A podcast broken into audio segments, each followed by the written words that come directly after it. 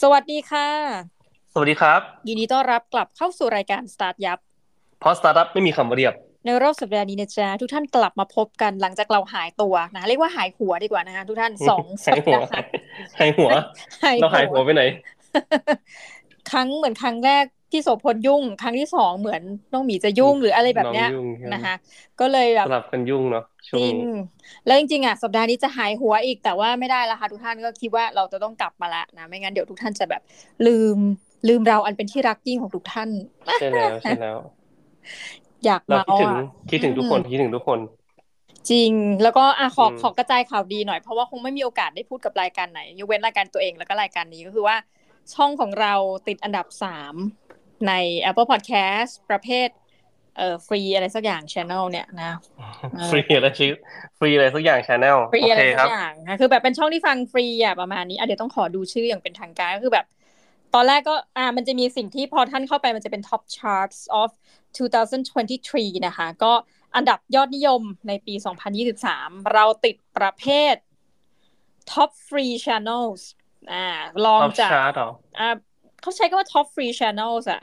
ก็จะเป็นช่องแล้วกันเนาะช่องที่มีมากกว่าหนึ่งรายการนะเดี๋ยวเดี๋ยวเราเมาส์แล้วกันว่า อันดับหนึ่งเนี่ยก็แน่นอน The Standard เอาไปกินนะคะแหมเสียดายนะเราแพ้ The Standard ไปนะ The Standard Podcast ทุกคนบอกให้ยังเขาแปลกยังแปลกให้ใจเขาเหรอให้เขาไปเถอะ ให้เขาไปเถอะปล่อยวางอ่าไม่มีอะไรมากอืมซึ่งในปัจจุบันนับรวมเขาก็มี 42 โชว์ คือบางโชว์ บางรายการอาจจะแบบว่า เลิกทำไปแล้วอะสมมติแบบปิดซีซั่นอะแต่เขาก็หยุ่มๆรวมๆ ที่เป็นตระกูลเขาเนี่ยมี 42 นะคะ ตามมาด้วย Salmon Podcast ซึ่งมี 41 โชว์นะคะ ก็เหมือนกันนะคะ แล้วเราก็เลยเป็นอันดับ 3 รองจากเราเนี่ยเป็นเอ่อไม่รู้จักอะ Sleep Tight Media นะคะ แล้วก็เป็น Change เอ่อ2561 ก็คือช่องของนึกถึงพวก Club Friday นะแล้วก็เป็น VOA Learning English นะคะ iHeart Podcast ซึ่ง iHeart นี่แบบ เราก็แอบรู้จักดีค่อนข้างดังในในสหราชอาณาจักรเนาะแล้วก็ตามมาด้วย The Cloud Podcast เอ่อ VOA ไทยแล้วก็ CNN ไอฮาร์ดพอดแคสต์นี่เป็นของนั้นปะเซอของร์เซอร์นั้นปะอะไรนะอ๋อ Richard Branson เอใช่อไหมริชาร์ดแบนสันปะอืมก็คุณเพราะคุณมามามาจากไอฮาร์ดเรดิโอปะอ่าใช่ใช่ใช่ใช่ค่ะอ่าใช่ใช่ของเขาเลยอะ คือน่าจะแหมไอคนนี้แบบทำทุกอย่างเนาะในในสหราชอาณาจักรแทบทุกอย่าง ซึ่งก็ผมผมเคยเล่าให้น้องหมีฟังไหมว่าเรื่องที่แบบว่าสายการบินเวอร์จินของเขาอะเออเกิดอะไรขึ้นคะเออ ไม่คือรู้รู้ไหมต้นกำเนิดมันคืออะไร เหมือนจะเคยรู้แล้วจำไม่ได้ต้องให้พี่โสพลเล่าละเออโอเคเออเดี๋ยวเดี๋ยวเดี๋ยวเดี๋ยวผมเล่าให้ฟังแต่ว่าน้องหมีเล่าเล่าของอันนี้ไปก่อนพอดแคสต์ไปก่อนอะติดไว้ก่อนโอเคโอเค คือ เอ้าแล้วไม่เล่าให้ท่านผู้ฟังฟังเขาก็อยากฟังอะพี่โสพลไม่เล่าไม่ก็เดี๋ยวเดี๋ยวเดี๋ยวก็เล่าให้ฟังไงเดี๋ยวอ่าอะเดี๋ยวโอเคติดอะค้างตรงนี้ไว้ก่อนแบบปักหมุดไว้ก่อนเดี๋ยวให้น้องหมีเล่าให้จบเดี๋ยวผมมาเล่าให้ฟังก็ไม่มีอะไรเล่าให้ทุกท่านฟังว่าก็คือแบบ มันก็แปลกใจนิดหน่อยอันนี้พูดตามตรงยกตัวอย่างเช่น เราก็เซอร์ไพรส์ว่าเฮ้ยยังมีคนฟังเราอยู่เหรอพี่โสพลอันดับที่หนึ่งหมายความพูดว่าเล่นมีคนพูดเล่นเออก็ว่าไปโอ้ยเรื่อยเนาะ มีเสียใจนะเนี่ยเสียใจเสียใจแซวแซวมีถามว่ามีคนฟังไหมมีค่ะนี่นี่ก็พูดตามข้อเท็จจริงเนาะแล้วก็จะมีบางรายการที่แบบจะป๊อปกว่ารายการอื่นอ่าแต่ว่าเราก็เพื่อความเท่าเทียมกันจริงๆเจ้าตัวเขาจะรู้อยู่แล้วว่ารายการไหนอ่าเฉลยเลยก็คือ Keep Me Busy ซึ่งจะแบบอืมติดทั้งอันดับในเอ่อ Apple Podcast ใน Spotify นะ ในในส่วนส่วนในภาพรวมของปีแล้วกันนะคะ ก็อืมอืมเอ่อลองลงมาเนี่ยน่าจะเป็นเอ่อ Infinity Books ของน้องหมีนะคะ แล้วก็อืมถัดอืมถัดถัดมาก็น่าจะเป็นที่เหลือก็กระจายกระจายนะก็น่าจะเป็น Start ยับ เพราะว่า Start ยับเอ่อ Democracy X Innovation เพราะว่าจะเป็นรายการที่แบบอ่าแต่ Start ยับน่าจะมากกว่าเพราะว่าเอ่อ Democracy X เนี่ยเขาก็หลังๆเขาก็จะแบบค่อยๆ หายเหมือนกัน ค่อนข้างยุ่งอันนี้เรารู้สเกลเขาอยู่อะไรเงี้ยเอออืมประมาณนั้นนะคะ ก็ถือว่าเอ่อเป็นการ อวยยศและกันแสดงความยินดีกับกับรายการที่ว่าเราก็ตั้งมั่นเนาะไม่น่าเชื่อเอานี้พุ่งตรงว่า ตอนแรกก็ไม่ได้รู้จักกับพี่โสพลเลย นี่ก็จัดมาด้วยกันหลายปีแล้วเนอะพี่เนาะหลายสองปีปีแล้วกว่าเกือบสามปีแล้วเฮ้ยจริงเหรอแค่นั้นเหรอคิดว่านานกว่านั้นนะร้อยร้อยเออเดี๋ยวนะร้อย episode เนาะร้อย episode สองร้อย episode ก็แสดงว่าเฮ้ยสี่ปีเลยดิปีปีพี่ไม่ใช่พูดเล่นเออไม่ทำโอ้ไม่โหโหดเล่นมากโหดมาก อันนี้เราเนาะเราไม่ได้ทำกันเล่นๆนะนี่คืออะไรเนี่ย นี่เราควรจะมี เราควรจะมีแบบเอ่อปิดซีซั่นแล้วไปทำทำรายการใหม่บ้างนะลองดูไหมเลิกยับเลยใช่ไหมคะแต่จริงๆแบบ อันหนึงที่อยากรู้นะเพราะตอนนี้พี่โสพลเป็นบุคคลสาธารณะไปแล้วอันนี้พูดตามตรงคือว่าไปปรากฏในเพจก็คือแบบไปพูดเป็นแล้วว่าออกหน้าออกสื่อเนาะเขาเรียกว่างั้นเนาะคือแบบไม่ใช่แค่เสียงหรือตัวหนังสืออย่างเดียว แล้วก็เราก็รู้สึกว่าพอตามเพจ ของพี่สพลเองอะของเอ่อที่พี่สพลทำงานอยู่เนาะก็ตระกูล aomMONEY เนี่ยแบบคือ super active แล้วมันมีการเปลี่ยนอย่างเห็นได้ชัดนะคะก็มีความรู้สึกว่าอันนี้ก็พูดตามตรงว่าเอ๊ะสงสัยได้เขาเรียกอะไรผลบุญจากพี่สพลนะคนก็ตามมาฟัง StartYup นั่นละแหน่ต้องขอบไม่ไม่รู้เหมือนกันนะครับ แต่ว่าไอ้ StartYup ตอนนี้ก็ขึ้นเป็นอันดับที่ยี่สิบเจ็ดของครับของชาร์ตของชาร์ตในส่วนของ business ด้วยเนาะณเวลานี้ โอเคค่ะโอ้นี่ขนาดเราไม่ได้ไม่ได้มาสองสองอาทิตย์นะนี่เรายังขึ้นไปที่อันดับยี่สิบเจ็ดโอ้โหแบบโคตรภูมิใจอะโคตรภูมิใจ ขอบคุณทุกคนมากเลยนะครับ ที่พี่มาฟังกันเนาะแล้วก็เนี่ยผมค้างไอ้เรื่องของ Virgin ไว้ให้ฟังเดี๋ยวผมเอาให้ฟังก่อนอ่าโอเคมาแล้วอ่าโอเค Virgin Virgin อะไร ก็คือว่าไอตัวของ Richard Branson เนี่ยใครน่าจะรู้จักเขาเนาะเขาแบบเป็นคนที่ทำธุรกิจหลายอย่างมากนะครับ แล้วก็เป็นคนที่เออเขาเรียกว่า อืมหลุดกรอบ ของคนทั่วไป คือจำได้ว่าจำได้ว่าเขาเคยเล่าว่าตอนที่เขาอยู่เรียนมปลายอะครูครูเคยเรียกเขามาคุยเหมือนคล้ายกับว่าเหมือนคล้ายกับบอกว่าเอ้ยเนี่ยถ้าเธอเนี่ยถ้าเธอเนี่ยไม่แบบไม่จนไปเลยอะเธอก็จะรวยไปเลยอะไรเงี้ยครับ เหมือนคล้ายกับว่า คือเขาเป็นคนที่สุดมาก แล้วจะไม่ค่อยตามกรอบอะไรสักอย่างเลย อันนี้นะแล้วก็เหมือนคล้ายเรียนเรียนไม่จบเลยปะ ไม่จบไม่จบไม่จบใช่ไหมเลยค่ะเออเรียนเรียนไม่จบมปลายป่ะหรือว่าเรียนไม่จบมหาลัยใช่โอ้ไม่จบมปลายเลย ไม่จบมปลายด้วยใช่ไหมเหมือนคล้ายกับออกมาเลยใช่ปะใช่ใช่นั่นแหละ โอเค ก็เขาบอกว่าไออันนี้เป็นเรื่องราวจุดเริ่มต้นของสายการบิน Virgin Airline ของเขาเนาะก็เขาบอกว่าตอนนั้นอายุประมาณยี่สิบปลายๆนะครับทำธุรกิจมาบ้างแล้วล่ะ ก็แต่ว่ายังไม่มีใครรู้จักชื่อเขาเนาะไม่มีไม่ได้ประสบความสำเร็จอะไรมากมายอะไรเงี้ยครับ วันหนึ่งกำลังจะเดินทางไปที่หมู่เกาะเวอร์จินนะครับ แล้วก็เพอเพอเอิญเพอเอิญวันนั้นนัดสาวไว้ นัดสาวไว้ที่หมู่เกาะเวอร์จินโอ้โหมันโคตรโคตรนี่เลยอะโคตร Richard Branson เลยอะนัดสาวไว้ที่นู่น แล้วทีนี้เนี่ยแบบรู้สึกว่าแบบเขาค่อนข้างที่จะมุ่งมั่น มุ่งมั่นอยากไปอยากไปให้ตรงเวลาอะไรประมาณเนี้ยแล้วไปที่สนามบิน พอถึงที่สนามบินปุ๊บเที่ยวบินที่สุดท้ายครับที่ไปหมู่เกาะเวอร์จินวันนั้นอะถูกยกเลิก เนื่องจากว่ามีการซ่อมบำรุงเครื่องหรือว่าอะไรสักอย่างนั่นแหละเขาบอกนะ มันก็เลยเป็นไฟสุดท้ายที่จะไปหมู่เกาะเวอร์จินคืนนั้น คือถ้าไม่ได้ไปก็จะไม่ได้เจอสาวคนนั้นนะเนี่ยผมก็คิดว่าเอ้ยแบบมันงี่เง่ามากเขาบอกแล้วมันเฮ้ยงี่เง่าอะอะไรเงี้ยเลยไปเหมาเครื่องบินครับส่วนตัว เพื่อบินไปหมู่เกาะเวอร์จินปัญหาคือปัญหาคือว่าเขาไม่มีเงินที่จะเหมาเครื่องบินลำนั้นตอนนั้นก็เลยเอากระดาษครับ กระดาษแผ่นแผ่นกระดาษแข็งนะครับ มาเขียนเล็ก ๆ เขียนว่า Virgin Airlines ยี่สิบเก้าเหรียญหลังจากนั้นก็เดินไปที่กลุ่มคนที่เจอแคนเซิลไฟครับ เหมือนกับผมนี่แหละ แล้วก็ขายที่นั่งบนเครื่องบินส่วนตัวลำนั้นอะเพื่อที่จะเอาเงินทั้งหมดเนี่ยไปจ่ายค่าเครื่องบินส่วนตัว แล้วจากนั้นก็ไปหมู่เกาะเวอร์จินแล้วก็ไปเจอสาวคนนั้น และนั่นก็คือจุดเริ่มต้นของ Virgin Airline ของ Richard Branson ครับ คือสรุปง่ายๆนะ เรื่องนี้มีผู้หญิงเป็นแรงบันดาลใจอ่าใช่ เรื่องนี้มีผู้หญิงเป็นแรงบันดาลใจนะครับ สุดท้ายแต่ก็เจ๋งดีอะ คือผมว่าเขาแก้ปัญหาได้แบบสุดยอดมากเลยอะ ใช่ไหม เป็นเราเราจะคิดยังไงอะเราจะแบบ เออ ช่างมันเถอะอะไรอย่างงี้ป่ะยอม แต่ว่าอันนี้นึกถึงอีกแล้วนะคะ เจ้าของเว็บไซต์ตลาด .com ซึ่งวงเล็บเกิดจากการสะกดผิดเนาะต้องตลาดแต่สะกดตลาด .com ที่พี่เขาจะพูดว่า คนที่จะเป็นผู้ประกอบการเป็นเจ้าของธุรกิจอะมันเป็นอย่างอื่นไม่ได้ อันนี้คือเป็นคำตอบสำหรับ Richard Branson เลยท่านเซอร์ต้องเรียกท่านเซอร์นะว่าท่านเซอร์ตอนนี้เป็นอย่างอื่นไม่ได้ นอกจากจะเป็นเจ้าของธุรกิจเท่านั้นในนี้พูดตรงๆจากการฟังแบบนี้นะ อืม เขาเป็นคนที่แบบนั่นมากนะผมรู้สึกว่าเออเป็นคนที่เจ๋งมาก แล้วก็ชอบชอบไอเดียของเขาคือแบบถึงแม้ว่าจะหลุดกรอบไปบ้าง อย่างเช่นแบบตอนที่จะพยายามจะเอาชนะเอ่อเจฟเบซอสเนาะในการที่จะบินขึ้นไปบนเอ่ออะไรเขาเรียกว่าไงนะไปท่องเที่ยวจักรวาลใช่ปะเออใช่ก็เหมือนคล้ายเบซอสแบบจะบินวันสองวันหรือว่าอาทิตย์หน้าหรือว่าอะไรเงี้ยเขาแบบพยายามเร่งให้บินบินขึ้นเป็นคนแรกอะไรประมาณนี้ครับ ซึ่ง ก็ก็จะมาขิงกันว่าแบบเอ้ยตรงนี้มันไม่ใช่ขอบเส้นขอบจักรวาลอะไรประมาณนี้ก็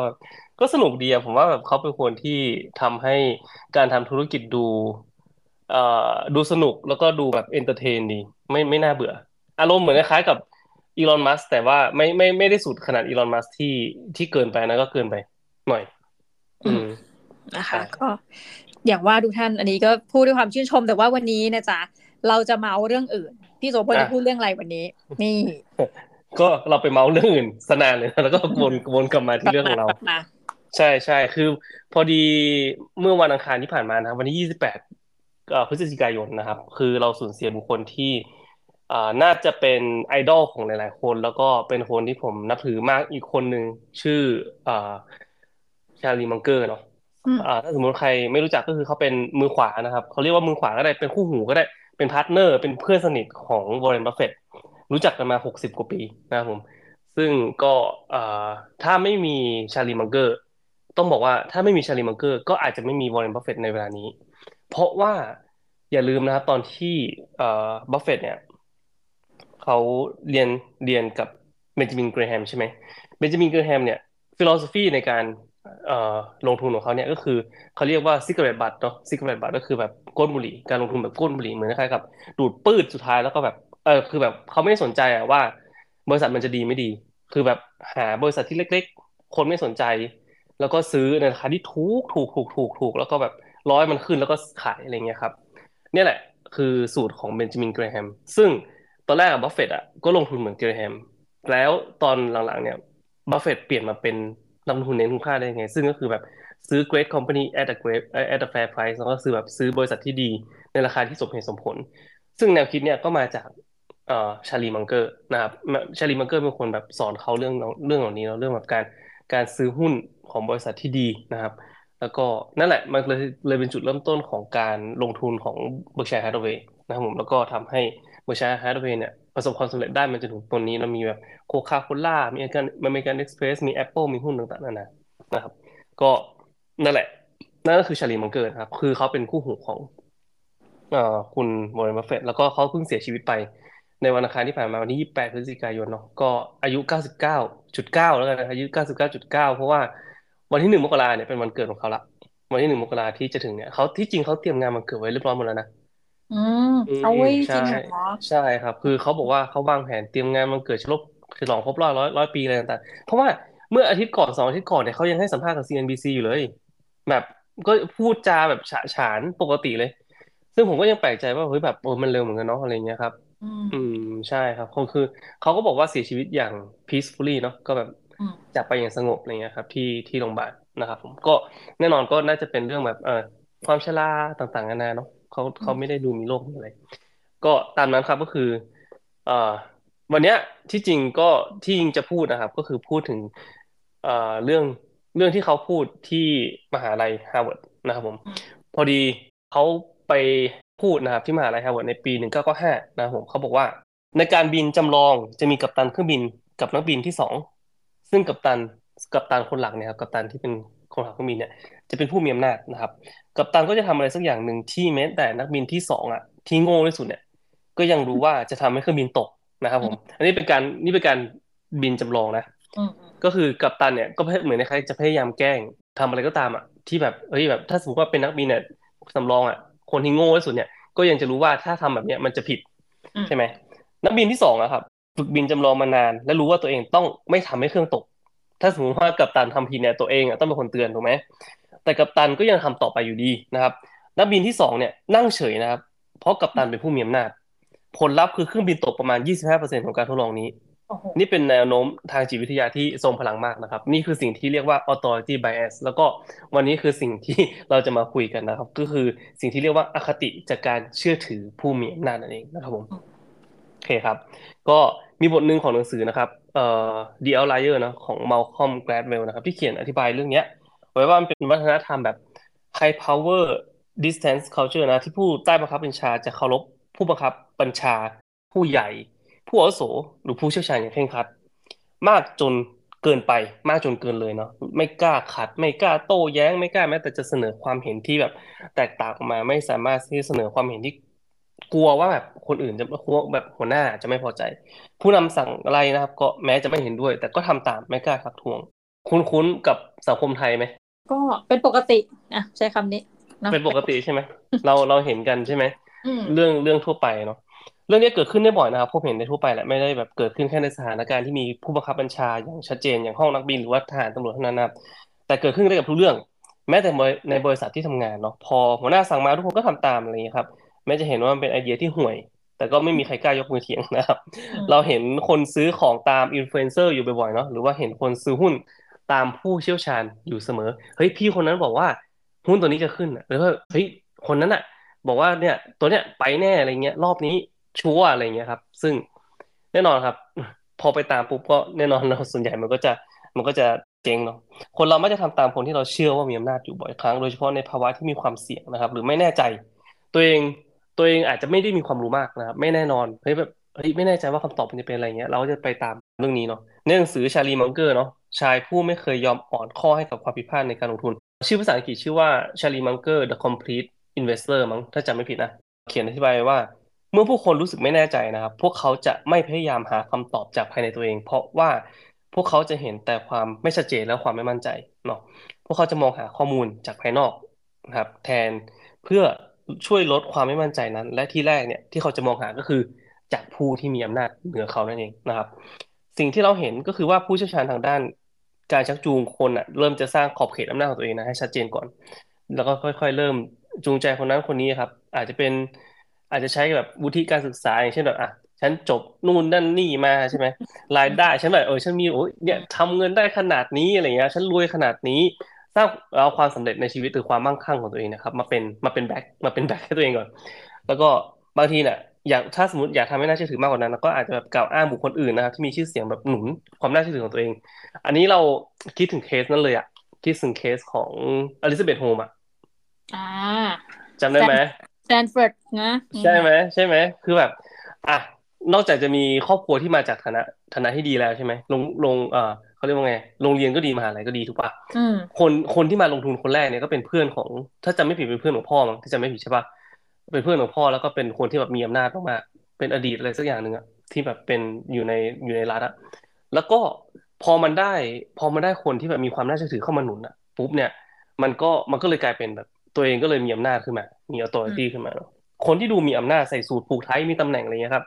ส่วนเสื้อผ้าราคาแพงแล้วเครื่องประดับต่างๆเนี่ย สิ่งเหล่านี้ ช่วยเสริมสร้างความน่าเชื่อถือ แล้วเป็นการแสดงอำนาจที่ได้ผลด้วยนะครับ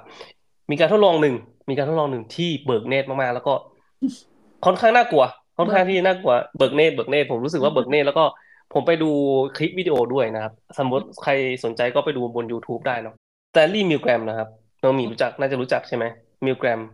ที่ทำขึ้นในปีหนึ่งเก้าหกหนึ่งก็ลองไปดูในเราไปดูใน YouTube นะครับ มีคลิปอยู่นะครับ โดยผู้ที่เข้าร่วมการทดลองเนี่ยจะต้องกดปุ่มปล่อยกระแสไฟฟ้าช็อตผู้ที่นั่งอยู่อีกด้านหนึ่งของฉากกั้น เมื่อตอบคำถามผิด โดยปุ่มกดนั้นนะจะเป็นเหมือนคล้ายแผงสวิตช์ที่อยู่แบบมันคล้ายกับแผงสวิตช์ที่มีปดกดปุ่มขึ้นลงเนาะแบบเรียงกันเป็นตัวเลข 15 โวลต์ 30 โวลต์ 45 โวลต์อะไรเงี้ยครับ เรียงไปเรื่อยๆ จนถึงแบบ 450 โวลต์นะครับ 410โวลต์นี่เป็นอันตรายถึงชีวิตนะตายนะ ต้องบอกนะครับก่อนว่าการทดลองเนี่ยไม่มีใครถูกไฟฟ้าช็อตจริงๆนะคนที่นั่งอยู่อีกด้านหนึ่งเนี่ยที่แสดงเป็นคนถูกไฟช็อตเนี่ยเป็นนักแสดงนะครับ ก็คือเหมือนคล้ายกับว่าแสดงว่าตัวเองกำลังโดนไฟช็อตนะครับ โดยที่ผู้เข้าร่วมการทดลองนั้นน่ะไม่รู้นะครับว่าอีกด้านหนึ่งเนี่ยเป็นนักแสดงเนาะผลการทดลองนั้นน่าตกใจมากนะครับ แล้วก็น่าขนลุกในเวลาเดียวกันเนาะก็คือว่าไม่ว่าฝ่ายที่ถูกช็อตอะจะร้องครวญครางบอกเจ็บปวดไม่ไหวแล้ว และผู้ที่เข้าร่วมการทดลองก็อยากจะหยุดนะครับเขาอยากจะหยุดนะเขาบอกว่าเขาอยากจะหยุดรู้สึกผิด เพราะว่ากดเขาเป็นคนกดใช่ไหมกดไฟให้ช็อตอีกด้านหนึ่งแต่เมื่อผู้ควบคุมนะครับ ในกรณีนี้ก็คือคนที่มีอำนาจนะก็คือแบบเป็นผู้เชี่ยวชาญ อาจจะแบบใส่เขาใส่ถ้าจำไม่ผิดในในคลิปอะเขาใส่ไอ้นั้นอะ ชุดชุดคุณหมอครับเขาเรียกว่าไงนะชุดสีขาวๆอะอ่าอ่าเสื้อกาวเสื้อกาวเสื้อกาวใช่เสื้อกาวคุณหมอ แล้วก็เสื้อกาวของคุณหมอเนี่ยมีอำนาจมากนะหมี มันแบบมันทำให้คนอื่นเห็นว่าเออเนี่ย ฉันเป็นผู้เชี่ยวชาญนะอะไรเงี้ยครับเฮ้ยแบบมันมันมีการทดลองนี้จริงๆนะแล้วก็แบบเออเขาบอกว่าพอใส่เสื้อกาวปุ๊บมีความน่าเชื่อถือมากขึ้นจริง ๆ อะไรเงี้ยครับ ใช่ใช่คนที่ใส่เสื้อกาวเนี่ย คนที่เป็นคนที่แสดงตัวเป็นผู้เชี่ยวชาญเนี่ย บอกว่าอะไรรู้ป่ะบอกว่าอย่าหยุดนะครับ การทดลองเนี่ยจะสำเร็จหรือไม่เนี่ย ก็อยู่ตรงนี้แหละนี่บอกงี้เลย เกินห้าสิบเปอร์เซ็นต์ครับของผู้เข้าร่วมการทดลองกับกดปุ่มปล่อยกระแสไฟฟ้าช็อตต่อไปเรื่อยๆ จนแต่ระดับ สูงสุดน้องหมีห้าสิบเปอร์เซ็นเพราะพวกเขาเชื่อในคำสั่งของผู้มีอำนาจ อย่างเต็มที่แล้วบอกว่าสี่ร้อยห้าสิบโวลต์เนี่ยตายนะ แต่ก็ยังกดอะ ในบทความของดักลาสเคนดริกเนาะเราไม่อยากทำร้ายใครนะครับแต่ถ้ามีคนที่มีอำนาจเหนือกว่าเรา บอกเราให้ทำและย้ำให้เราทำอยู่ตลอดเวลา มันจะเป็นเรื่องที่ยากมากที่จะต่อต้านบุคคลที่มีอำนาจนั้น เราจะยอมจำนนและทำบางอย่างที่เรารู้อยู่แก่ใจว่ามันผิด ผู้เชี่ยวชาญในตลาดหุ้นก็เหมือนกันนะครับ นักการตลาดคนที่แนะนำหุ้นตัวนั้นตัวนี้ครับ หลากเส้นนู้นเส้นนี้เหมือนกันครับ พวกเขาอาจจะเป็นคนที่มีความรู้แหละ แต่นั่นไม่ได้หมายความว่าเราในฐานะนักลงทุนหรือว่าคนที่แบบอยู่ที่คนที่ไม่รู้เนี่ยครับ ควรจะเชื่อไปหมดทุกอย่างเนาะโดยไม่ตั้งคำถามเลยเลยนะครับ การเชื่อผู้เชี่ยวชาญ อาจจะเป็นอาจจะเป็นหายนะอย่างหนึ่งนะครับ ทางการลงทุนหรือว่าการอะไรต่างๆ การทำงานในชีวิตเองก็ได้เนาะเพราะอย่าไปคิดนะว่าเราอยู่ในเราอยู่ในองค์กรอะไรเงี้ย แล้วหัวหน้าเราสั่งมา ใช่ไหม แล้วเรารู้สึกว่าเฮ้ยแบบเฮ้ยมันมันไม่ควรทำอะอย่างเช่นแบบหัวหน้าว่าเฮ้ยมึงมึงทอนเงินให้กูหน่อยดีเหมือนคล้ายกับว่าอะทำโปรเจกต์เนี่ยแบบหลบบัญชีหลบเลขให้หน่อยอะไรเงี้ยครับแล้วเอาส่วนต่างนั้นนะมาให้อะไรเงี้ยเดี๋ยวฉันจะแบ่งให้อะไรเงี้ยใช่ไหมอย่างเช่นมาเอออย่างเช่นแบบหัวหน้าว่าเออเดี๋ยวเนี่ยเดี๋ยวแบ่งให้อะไรเงี้ยครับเดี๋ยวแบ่งให้แล้วแบบคุณก็รู้อยู่แล้วว่ามันผิดอะแล้วคุณก็แบบสุดท้ายแล้วคุณจะทํำไหมอะอะไรเงี้ยครับ ซึ่งแบบความเป็นจริงแล้วมันไม่ควรทำถูกไหมแต่ว่าด้วยความที่หัวหน้าสั่งมาอย่างเงี้ย มันกลายว่าคนส่วนใหญ่ก็จะทำเพราะรู้สึกว่าหัวหน้าสั่งมา ฉันก็เลยต้องทำมันก็เลยเป็นแบบข้ออ้างในตัวมันเองด้วยนะน้องมีเหมือนคล้ายว่าตัวเองรู้สึกผิด แต่ว่าพอมีมีคนสั่งปุ๊บความรับผิดชอบตรงนั้นอะมันถูกยกไปที่หัวหน้า ผมผมไม่ได้อยากจะทำนะครับ แต่ว่าหัวหน้าสั่งมา ผมก็เลยต้องทำมันมันเป็นความมันเป็นแบบนี้น้องมีแล้วก็คนก็จะรู้สึกว่าเออตัวเองตัวเองไม่ได้ผิด แต่ทั้งที่ตัวเองอะเป็นคนผิด เพราะว่าเป็นคนลงมือทำเป็นคนตัดสินใจที่จะทำเอง แล้วสมมุติว่าเราไม่รู้ล่ะ ในเรื่องการลงทุนอะไรเงี้ยครับข้อแรกก็จำเลย ถ้าเราไม่รู้เนาะเราก็ไม่ต้องทำนะครับ คือจะบอกว่าไงดีอะจบนะครับถ้าสมมติมึงไม่รู้อะเออถ้าสมมติมึงไม่รู้ว่ามึงควรซื้อไหมก็ไม่ต้องทำอะไร คือแบบเงินก็ไม่หายนะครับผมเราไม่ได้อยู่บนเครื่องบิน คือ อย่าลืมว่าเราไม่ใช่เป็นนักบินคนที่สองใช่ไหมเราไม่ได้เป็นนักบินสำรองที่จะต้องแบบเข้าไปเข้าไปแก้เพราะฉะนั้นเนี่ยในโลกของในโลกของความเป็นจริงจริงแล้วอะเราสามารถที่จะตัดสินใจที่จะไม่ทำอะไรกันเลยก็ได้ เราจะหยุดก็ได้ใช่ไหมล่ะ เพราะฉะนั้นอะก็เนี่ยแหละคือทางเลือกที่ดี อาจจะเป็นทางเลือกที่ดีที่สุดก็ได้นะครับเอ่อข้อที่สองนะครับ อย่างแรกก็คือไม่ทำอะไรเลยเนาะอย่างที่สองก็คือหาความรู้ใส่ตัวนะคือเหมือนคล้ายๆกับว่า ลองดูว่าเราสามารถที่จะทำอะไรได้บ้างนะครับ คือแน่นอนการไปฟังผู้เชี่ยวชาญพูดหรือว่าอะไรเงี้ยครับ พูดออกมาเนี่ย มันเป็นข้อมูลที่ดีนะครับแต่ว่าการฟังข้อมูลแค่ด้านเดียว อย่างเช่นว่าเขาบอกให้เนี่ยปีหน้าเนี่ยดิจิตอลวอลเล็ตจะทำให้เอ่อจะทำให้ธุรกิจเนี่ยเติบโต GDP ขึ้นไปสี่เปอร์เซ็นต์เฮ้ยมันจริงเหรอวะ อะไรเงี้ยครับ คือแบบ มันไม่ได้หมายความว่าคุณไม่เชื่อนะไม่ได้หมายความว่าคุณไม่เชื่อนะต้องต้องแยกให้ออกคือ คุณฟังมาเสร็จปุ๊บอะเข้าใจว่าเขาวิเคราะห์มาแบบนี้ถูกป่ะด้าน A เสร็จปุ๊บคุณลงไปหาด้าน B ด้าน C ด้าน D มา แล้วก็มาประกอบประกอบร่างกันจนจนเกิดเป็นชุดข้อมูลของตัวเองครับ ว่าความเออเนี่ยเพราะว่าทุกคนไม่จำเป็นที่ต้องมีความความคิดตรงกันซะทั้งหมดเนาะผู้เชี่ยวชาญเองก็ไม่ได้มีความคิดตรงกันซะทั้งหมด และเอเราเองก็ไม่ต้องมีความคิดตรงกับผู้เชี่ยวชาญทุกคนด้วยซ้ำ ราะฉะนั้นอะสิ่งที่เอ่อความจำเป็นของเราก็คือว่า เราต้องฟังข้อมูลให้ครบๆรอบๆด้านไม่ได้หมายความว่าเราต้องปักใจเชื่อ พอพูดมาเสร็จปุ๊บเราต้องปักใจเชื่ออย่างเดียว หรือหรือยังแบบเวลาผมเขียนบทความลงในออมานี่หรืออะไรเงี้ยครับ ผมก็ไม่ได้คิดว่าเป็นการสอนหรือว่าการการบอกให้คนเชื่อตามแบบที่ผมเขียนหรือว่าตามสิ่งที่ผมหาข้อมูลมานะแต่ว่าสิ่งหนึ่งที่ผมจะย้ำอยู่เสมอในการแบบเขียนบทความอะไรเงี้ยครับผมก็จะบอกว่าเออเนี่ยสิ่งนี้มันอาจจะเกิดขึ้นได้ แต่ก็จะมีมุมนี้นะที่แบบว่ามันอาจจะ อาจจะเกิดขึ้นแบบนี้ก็ได้อะไรเงี้ยครับ เราต้องพยายามนำเสนอในมุมมองที่แบบครบถ้วนให้มากที่สุด ให้คนอ่านเนี่ยสามารถที่จะประกอบข้อมูลของตัวเองออกมา เพื่อที่จะสร้างชุดข้อมูลชุดข้อมูลแล้วก็ความเข้าใจของตัวขึ้นมาให้ได้ครับผมเพราะฉะนั้นถ้าสมมติคุณไม่รู้นะครับหนึ่งไม่ต้องทำอะไรเลยสักอย่างหยุดหยุดหยุดไปก่อนนะครับสองก็คือว่าหาข้อมูลนะครับ หาข้อมูลให้เยอะแล้วก็อ่านให้เยอะดูหลาย ๆ ด้านนะครับ ว่าที่แบบเขาพูดแบบไหนทิศทางของเศรษฐกิจมันจะเป็นยังไงสิ่งที่ ฉันควรทำจะเป็นยังไงอะไรเงี้ยครับ เพราะฉะนั้นเนี่ยนี่คือสิ่งที่เรียกว่า authority bias เนาะก็คืออคติจากการเชื่อถือผู้มีอำนาจครับผม อืม อืม ก็ถือว่า อันนี้พูดจริงว่า เราก็มาระลึกถึงเนาะพี่เนาะระลึกชาติ เออระลึกถึงนะคะ ก็เป็นอะไรที่แบบว่า อะแต่จนจบเนี่ย ทุกท่านมีความเห็นว่ายังไง และท่านเคยอยู่ในสถานการณ์นี้หรือเปล่า เออต้องใช้คำนี้ แบบไม่รู้ตัวนะถูกแบบ เอ้ย แต่จริง ๆ มันมีนะ พี่คนที่เหมือนกับยอมทำผิดอะ ถ้าเราไปดูในลักษณะกับรูปแบบองค์กร คือบางที คือสมมติอะข่าวออก อันนี้ผู้กลางๆนะสื่อเอ่ยประชาชนเอ่ยก็จะแบบแห่แหนกันไปตามเขาเรียกว่าสาบแช่งเรียบร้อยเนาะแต่ว่าถ้าเราเกิดไปอยู่ในสถานการณ์นั้น แบบมันงงๆอะ หลวมตัวไป แล้วถ้าเกิดไม่ทำเนี่ย เราก็เกิดความโอ้โหมันมันแปลกนะ เอางี้ เขาเรียกว่ามนุษย์ที่มันสุดยากแท้อย่างถึงเนาะเราอาจจะไม่รู้ก็ได้นะว่าตัวเราที่คิดว่าแบบโหเรานี่แบบเป็นไม้บรรทัดเลยนะพอนอนมาแต่อยู่ในสถานการณ์ที่มันตึงๆเนี่ยนะคะเราจะตัดสินอย่างไรด้วยความหวาดกลัวนะใช่ อันนี้ผมเพิ่งผมเพิ่งคุยกับเอ่อญาติไปเอง ญาติวันนั้นไปนั่งกินข้าวกันอืมแล้วทีนี้เราพูดถึง เราพูดถึงจริยธรรมแล้วก็เออนี่ทำไมแบบบทเอออะไรบทสนทนาบนโต๊ะอาหารมันเครียดขนาดนี้วะเราพูดเราพูดถึงว่าสิ่งที่เกิดขึ้นคอร์รัปชันอะไรต่างๆนานาที่แบบเกิดขึ้นอะไรประมาณเนี้ยเออเราพูดถึงพอพอพอพูดถึงเรื่องคอร์รัปชันต่างๆนานาเสร็จปุ๊บเอ่อญาติของผมเขาก็บอกว่าเขาก็เขาพาลูกมาด้วยลูกอายุประมาณสิบแปดละตอนนี้อยู่มหาลัยปีหนึ่งอยู่มอชอนี่แหละ แล้วก็ทีนี้เนี่ยเขาก็พูดว่า เออเนี่ย วันนั้นคุยกับลูกเรื่องเนี่ยเรื่องคอร์รัปชันอะไรประมาณนั้นนะ ลูกเขาก็บอกว่ายุคของยุคของเขาอะจะไม่มีละ คนที่คิดแบบไม่ซื่อไม่ซื่อตรงอะไรเงี้ยครับเหมือนคล้ายกับว่า ยุคของเราอะยุคของน้องหมีหรือว่ายุคของผมหรือยุคของพ่ออะไรเงี้ยก็คนกลุ่มเนี้ยก็จะหายไป คนที่แบบคิดเดี๋ยวรอดูเดี๋ยวนะเดี๋ยวก่อนฟังยังยังยังยังยังยังยังยังยังเออไม่แต่ว่าผมผมก็บอกว่าเฮ้ยเดี๋ยวก่อนอย่าอย่าพึ่งอะไรเงี้ยอย่าพึ่งตัดสินใจแต่ว่า ผมก็บอกว่าอ๋อคือเขาบอกว่า เอ่อคนรุ่นของเราอะ จะหายไปเสร็จปุ๊บ มันเหมือนคล้ายกับล้างล้างล้างสเลดนะครับ เหมือนคล้ายแบบล้างเขียงอะหมดละอะไรเงี้ยครับ คนรุ่นต่อไปอะก็จะไม่คิดถึงเรื่องแบบความไม่ซื่อสัตย์หรือว่าคอร์รัปชันต่างๆนานาอันนี้คือนี่คือญาติผมพูดนะ บอกว่าลูกเขาพูดแบบนี้ซึ่งผมก็เลยบอกว่า ก็มันก็อาจจะเป็นไปได้นะครับ แต่ก็อาจจะต้องคิดอีกมุมหนึ่งด้วยนะครับ ผม เพราะว่า